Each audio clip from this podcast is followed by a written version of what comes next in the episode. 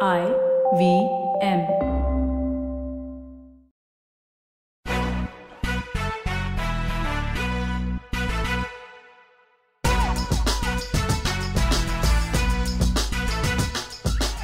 Hello, hello, we're Team Splainer. Welcome to an all new episode of Press Decode, a weekly podcast where we take Splainer's mission to declutter the news one step further. Check out our newsletter for more stories, and we've got a one month free trial for you in the show notes. But now it's time to sit back, relax, and not let the news give you the blues. I'm Vagda, your host for the day, and today it's just me and Prafula. As always, we have three segments for you. In our big story, we're looking at gun laws in the US in the context of the mass shooting at an elementary school in Texas and see if it's easy to get guns in India in context of the popular Punjabi singer Sidhu Moosewala who was also shot last weekend. For the food for thought segment, we're talking about the memification of the Johnny Depp versus Amber Heard defamation trial. And then in our final segment, we'll be roasting and toasting our fave and least fave items. And now on to our big story for this week. Last week, an 18 year old killed 21 people at an elementary school in Uvalde, Texas. I'll just go over the facts briefly, which are violent to say the least, so please be advised. Hmm. Last Tuesday morning, Salvador Ramos, the 18 year old who lived with his grandmother, was annoyed by her, so he shot her in the face. And then he texted the girl he liked, who reportedly lives in Germany, that he shot his grandma and is now going to shoot people at the elementary school close by. He drove to the school with two guns and ammunition and crashed the vehicle outside. He entered and locked himself in one classroom where he shot kids and teachers indiscriminately. 19 children and two teachers lost their lives in about an hour and that he was inside while the police waited for a tactical team to arrive and deal with the shooter. The rest of the school was evacuated while Ramos locked himself in. The tactical team arrived later and shot Ramos, and that was the end of it. Now, the media has been abuzz with all kinds of things.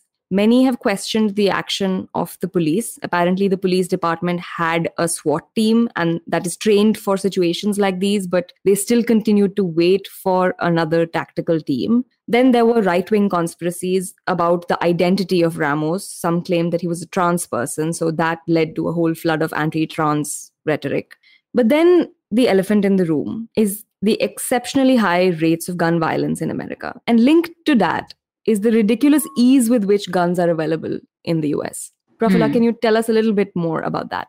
Okay, so um, I remember asking somebody who lived in the States for several years what it took to buy a gun. And at the time, they told me it took as little as going to a gun range and getting an eyesight test to get a license of ownership. And, Oh, you know, my mind was blown. Exactly. But, you know, turns out even if you don't get a license of ownership, it is very easy in most states to get your hands on an actual gun.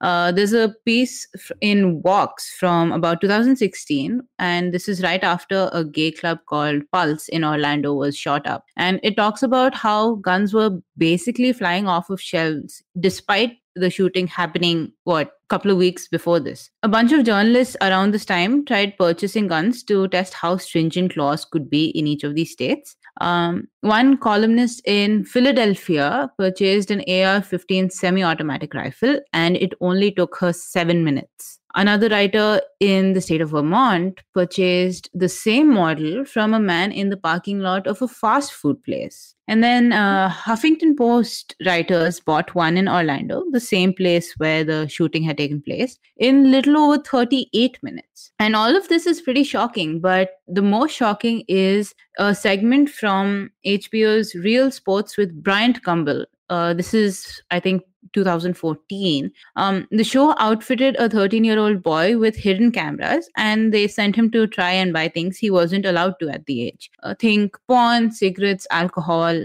guns. The first three he wasn't able to buy, but he was able to get his hands on a rifle, a 22 caliber, if I'm not wrong, from a private dealer, which he paid with in cash.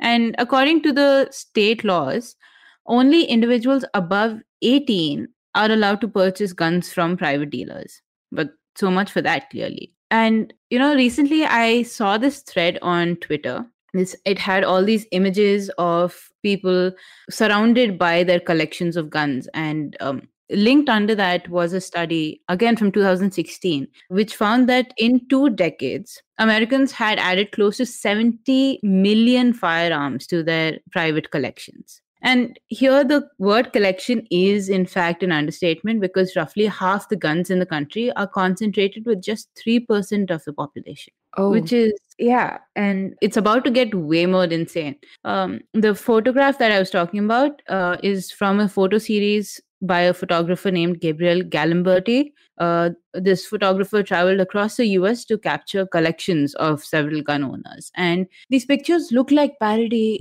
at first because there are just so many guns as compared to the people standing next to them. Or there's you know a family of four and it would look like a normal family picture but they're just surrounded by so many guns. There is one image where a family of four is uh, standing on their porch uh, with guns spread across the porch and not just the porch but also the roof of their house they've displayed them also on the roof which is why i thought it was a parody in the first place I know. That's- and yeah. it, can it get more ridiculous? I don't know.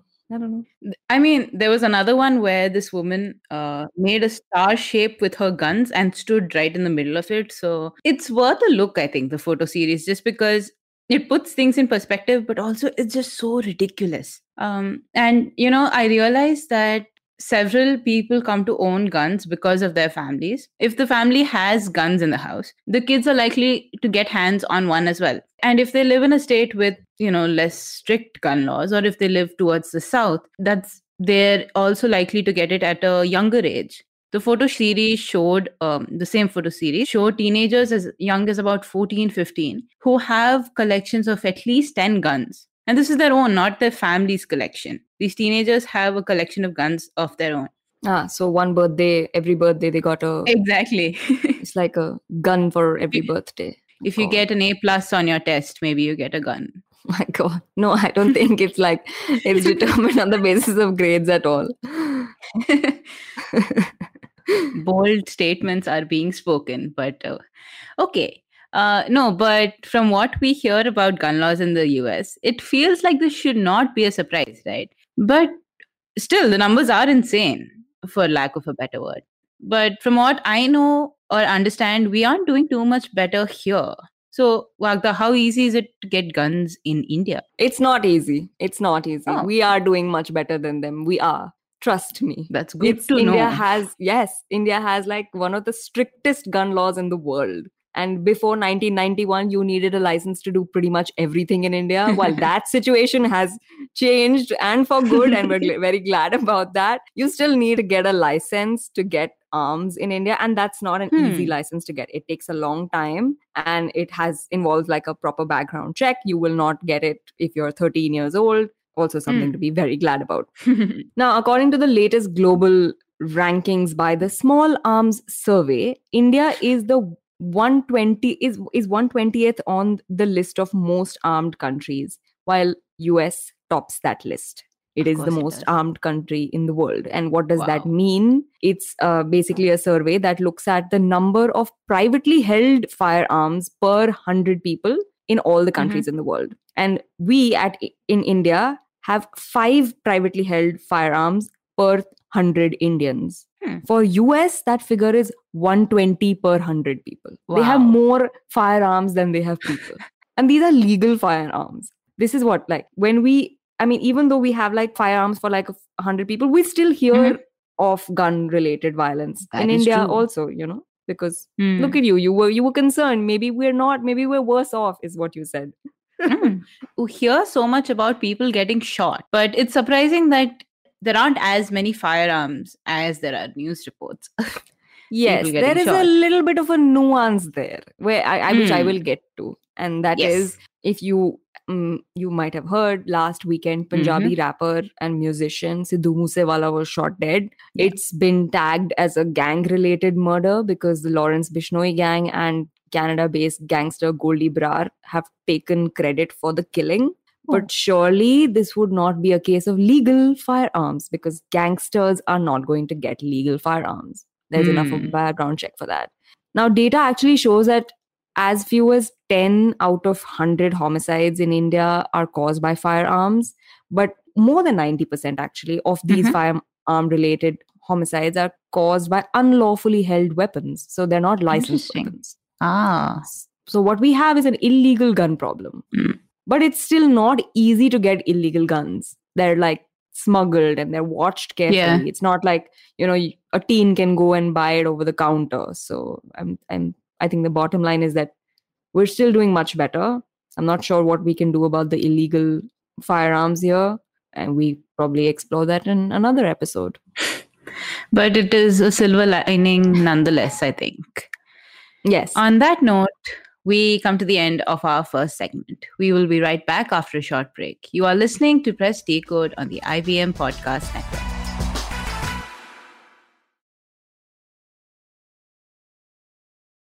Hello and welcome back to Press Decode on the IVM Podcast Network. We're Team Splainer, and in today's Food for Thought, we're talking about the infamous defamation trial between Johnny Depp and Amber Heard. And I'm sure you know all about it. Maybe you followed it, or maybe you've been inundated with posts and videos right since it began. or you have heard nothing about it like me i mean i have i have of course heard a lot about it i've heard a lot about it but i have just not been able to follow what is happening in Hmm. these live streams of the case man and i'm just flooded with it anyway go on You know, I think the problem is a lot of people know about it, but people are not actually digging to get information or Mhm.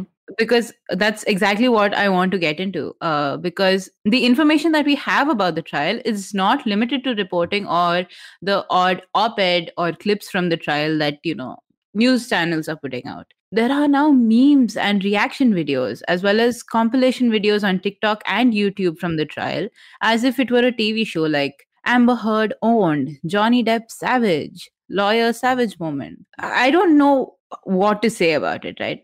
And that's not all. There are sound bites from the actual trial that are being used for making content for Instagram and TikTok. And it is just as nefarious as it sounds because there's an alarming number of content creators, and in some cases, regular people who are making these reels for fun, who parody whatever is being described. And usually it is her talking about, you know, abuse or Hmm. talking about an emotional breakdown. And these people are um, making fun of her by acting out what she is saying in a very disrespectful way. Um, and I think we should remember that this is a defamation trial because Depp sued Heard for writing an op ed about domestic violence in 2018, which is long after the divorce. And I mean, we'll get into, into the details later, but I felt like, you know, that's an important point that we need to remember. Uh, and all this sounds so unsavory, but there is so much more. Like this, this is an entire rabbit hole. In one session, Heard called a particular makeup palette, like she held it up and called it a bruise kit, something that she would use to cover up bruises after Depp would allegedly hit her. And then the brand that made the palette jumped on the bandwagon so quickly. And I think, I don't know if this is a personal bias, but it felt like they did it in a very smug way. They fact checked what Amber Heard said because they said, oh, you know, Amber Heard said this happened in 2016, but the pilot was released in 2017. So, hence proved she's lying and all of that. And they were very quick to take a side in this. And obviously, they earned a lot of clout out of it also. And there's a lot more of this craziness. But I think we need to first recap and look at just why things became so ugly in the first place. yeah we need a brief like backgrounder on Mm. what exactly the case is about because all we have is memes yeah okay so amber heard and johnny depp met for the first time in 2009 amber was a new and upcoming actress while johnny was a huge star they left their respective partners in 2012 they started seeing each other and in 2014 they were engaged. They got married in 2015 and by may 2016 which is about a year and a half 15 months sort of their marriage was over. They filed for divorce citing irreconcilable differences Hmm. and when Amber filed for divorce in 2016, she also accused Depp of physical violence and obtained a temporary restraining order against him. This is back in 2016. And one particular accusation of physical violence was that he violently attacked her and threw a mobile phone at her face with extreme force. Hmm. But when the police went to investigate, they found there was no crime because she herself declined to give a statement to the police, saying that she feared an international media incident. But Mhm. then People magazine carried photos of her bruised face, so it became an international media incident anyway.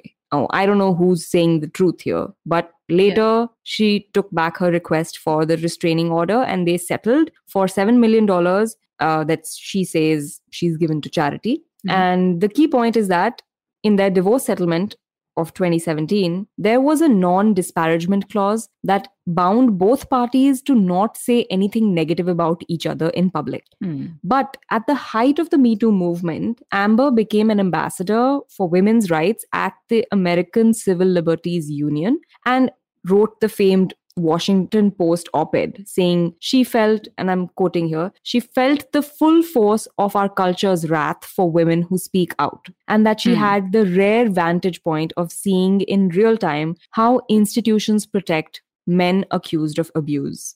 She didn't name Johnny Depp, but everyone knew he was the one mm. she was talking about. And four days later, Depp was dropped from the latest Pirates of the Caribbean franchise. Then, a UK tabloid called him a wife beater who he sued for libel but lost because 12 out of the 14 incidents of violence were found as substantially true by the judge. Wow. So you lost your case of libel. Mm-hmm. And now he's finally suing Amber for defamation for that 2018 op ed because mm, he lost a lot of other stuff because yeah. of that, you know, wife beating thing and all of the accusations she's made against him. But that's literally all I know about the case. And I think that is the most important part that you need to know about the case rather than follow what's happening in the hearing because that's for the jury to decide. That is true. I know all these people who keep sharing videos and of the trial and of the hearings and almost all actually all I don't hmm. even remember one video or reel or anything that pulls Depp down. They're all against Amber, pointing out, right. oh, she got caught. Oh, you know, mm. she's stupid but i just keep feeling like this is despite that i don't know whose side to take. And i don't even know i like when i when i don't know whose side to take and when like when people share these things with me i don't know what to say. Mm. because they are clearly on one side. I don't want to take sides because True. i am not the jury man. And that's why that's the problem. Like i just i don't know what to do about it. How do you feel? Honestly same. Because I have tried not to take a side at all. And I've not followed the trial because it's just, it's difficult to follow also with everything that is being said in the trial. Uh, but when things started up several weeks ago, uh, I found myself first kind of siding with Depp because, you know, only surface level reporting and videos that the kind that are going around now were the things that were available then. And also because when men claim abuse, they are ra- rarely taken seriously, right? But then the tone of conversation around the trial completely changed, right? Suddenly, Amber Heard became the target of all sorts of vitriol. Like, there's this whole media circus around legal proceedings, which is, first of all, I mean, like you said, the judge and the jury have to decide. And also like having this much vested interest in legal proceedings is rare. I do not remember cases that have been this far reaching. Like there are entire fan clubs for johnny depp and these are people who have barely like acknowledged this person before right? They watched him in a couple of movies sure. Maybe he's a good actor uh, but suddenly they're diehard fans. I know people i've seen people get tattoos not only of johnny depp which i kind of understand because you know he's an actor and all that. There's a fan base but people are also getting tattoos of his lawyer and the things she's saying in court. Oh my god, are you kidding me? I am not. I wish I was. Like, you know, this whole girl power movement kind of thing around this lawyer is, has started, and there are fan clubs for her. And which is exactly the point. I feel like uh, we're at a point where having a hot take on this stupid trial will get you social points. And, you know, like I said, for all the discourse, I think we've forgotten that this is a defamation trial where Depp is suing Heard because she wrote about domestic violence. And like you said, she did not mention him at all. And yet he's the one who took her to court. He's the one who lost the libel case. Uh, sure, there's talk about who the real abuser is because a lot of things have come out over the course of these few weeks. And there's a lot about how Heard isn't a good person. But I think, again, that becomes I don't want to take sides, but again, it feels very nefarious because it feels like, oh, you know, you have to be like the perfect victim. If you do this or you do that, then, you know, we cannot take your um, account seriously. And another point is, when has any famous man who's been accused of any form of abuse, even in the Me Too era, been targeted with this much hate, right? We've never seen such a far reaching thing of, you there know. There is never videos- any hate for the abuser. It's just a trial. There is never I mean, any you- like social media hate for an abuser. Mm, There is never. yes, that You'll is find a lot of character assassination of the woman who makes the accusation. I'm not saying that she is not an abuser. I don't know if she is, but. I haven't seen it for the man. That is what I'm saying. yeah yeah it has been very gendered i think and like even if there is some sort of hate it is mostly like you know op-ed saying something it's not people really taking sides and going you know this person is terrible and this person is good and all of that. And with how the public is reacting to all of this i'm beginning to wonder will anyone want to speak up about what they have faced personally now? Because of how much hate one woman is getting. Because the trial is so widely available and it's being so obsessively consumed maybe it has become a disservice to victims and survivors of abuse Oh, right? I totally believe that. Like, how is Mm. anyone supposed to come out and say that they were abused if they're going to face something like this? And why was it even live streamed in the first place? Why are you making up a case for a media trial? Why was it live So- streamed? you know so from what i've understood uh, virginia is where the trial is being held and virginia allows for recording devices in the courtroom and i read somewhere that the judge initially suggested recording devices or recordings to help manage potential issues with spectators and with the media at the courthouse and also the judge gave both Depp and Heard time to come back with their arguments for and against, and then made her decision about whether this should be recorded or live streamed. Amber Heard was against it. Johnny Depp's side was for it. Ultimately, it was the judge's call. I'm not sure. I haven't read anything about why this Hmm. decision was ultimately taken.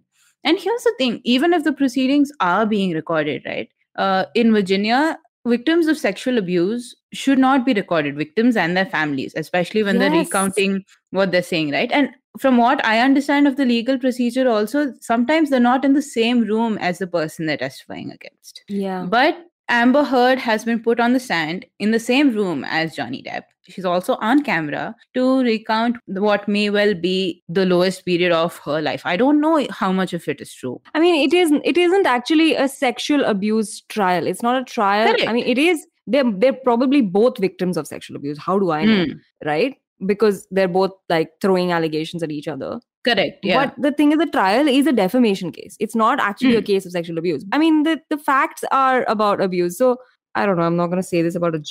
Yeah, that is true. Even if it is defamation, I get what you're saying. Maybe there should be something taken, right? When the balance it, you have both of them testify when the other is not in the room. Something of the sort, because like even their reactions to the other have been taken out of context, or I don't know, uh, been turned into videos and memes and all of that. And I think it was Nikhil Taneja. I, I saw his thread on this and um, he said, What is most shocking about the case is that our culture has taken uh, the aspects of violence and abuse and have turned it into humor and entertainment.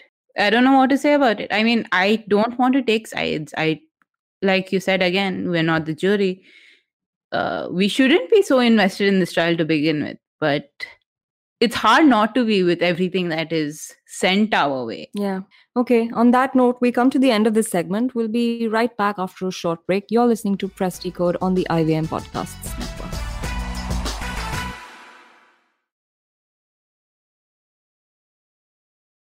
Welcome back to Press Decode on the IVM Podcasts Network. It's time for our final segment this week Roast or Toast. And I am back with a least fave. What? Yeah. This is what the second bout of COVID has done to me. but it is ridiculous. Last week, this was the biggest story on Indian news. I'm not kidding. Literally, if you opened any news website, and I do the news scan, so I saw this on every news website, Mm. you'd see this story. And it was about this IAS couple, Sanjeev Khirwar and his wife Rinku Dugga, who apparently kicked everyone out of the Tyagaraja Stadium in Delhi, like all athletes, out by 7 p.m. so he can walk his dog. What? Khirwar, of course, strenuously denies this. So then, uh, what happens? Delhi CM Arvind Kejriwal directed all government sports facilities to remain open till 10 p.m. for practice. Hmm.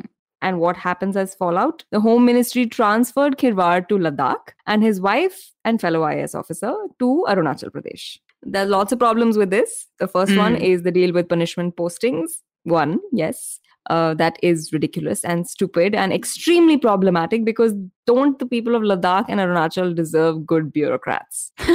And two, Yes. they may not actually work as punishments because hello i love ladakh who said it's a bad place to be and third the question that everyone has asked where should the dog go the home ministry did Hmm. not fully address the situation at hand Those are the pressing questions. You know, also I uh, I think Indian Express was the first to carry this or something. I remember something.